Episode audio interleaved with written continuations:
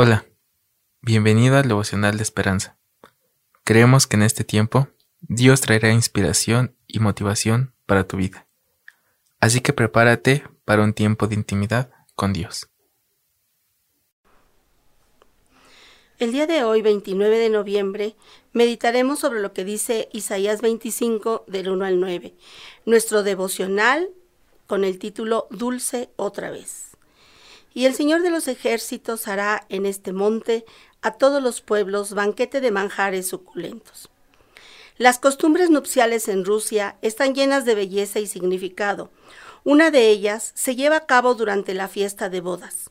Cuando el maestro de ceremonias propone un brindis en honor a la pareja, todos beben un sorbo de su copa levantada y gritan Gorko, Gorko, que significa amargo, amargo. Entonces los recién casados deben levantarse y besarse para que la bebida recupere su dulzura. Isaías profetiza que la bebida amarga de la desolación, la ruina y la maldición sobre la tierra darán paso a la dulce esperanza de un cielo nuevo y una tierra nueva. Dios preparará un banquete de comida deliciosa y bebidas dulcísimas. Habrá bendición, fecundidad y provisión para todos. Bajo el gobierno soberano del Rey justo, la muerte es sórbida, las lágrimas amargas quedan enjugadas y la mortaja de desgracia se cae. Su pueblo se regocijará, porque aquel en quien confiaron y esperaron traerá salvación y transformará la copa amarga de la vida en algo dulce otra vez. Un día estaremos juntos con Jesús en las bodas del Cordero.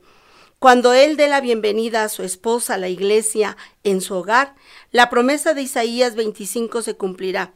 La vida que solía ser amarga volverá a ser dulce. Tenemos una vida muy agitada, el estrés, el trabajo, el hogar, los hijos, y vivimos siempre quejándonos de que hay mucho trabajo, hay poco dinero, hay enfermedad, pero debemos fijarnos en lo que la palabra del Señor dice que después de esta vida Dios traerá recompensa y viviremos con Él para siempre, donde no habrá llanto ni habrá dolor. Pongamos los ojos en Jesús, esperando que ese cielo nuevo y esa tierra nueva y cada una de sus promesas de bendición para nuestra vida sean cumplidas, poniendo nuestra fe y nuestra confianza en Él. Hagamos una oración para pedirle al Señor que nuestra esperanza esté en Él y que sus promesas, creamos que sus promesas pueden y serán una bendición para nuestra vida.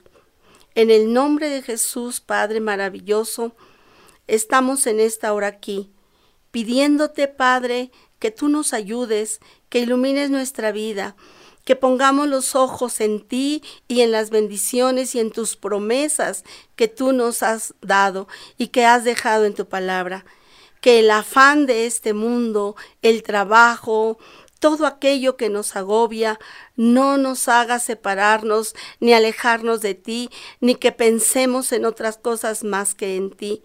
Antes bien, podamos tomarlo como una prueba, como algo que va a ser pasajero y podamos tener siempre nuestra confianza en que tus promesas se cumplirán en nuestra vida, en la vida de nuestra familia, en la vida de nuestros hijos y podamos ser llenos de gozo y Señor de alegría. Tu palabra nos dice que tú has cambiado nuestro lamento en baile. Danos gozo, danos paz y danos confianza para creer verdaderamente que tú cumplirás las promesas en nuestra vida. En el nombre de Jesús. Amén. Esperamos que hayas pasado un tiempo agradable bajo el propósito de Dios.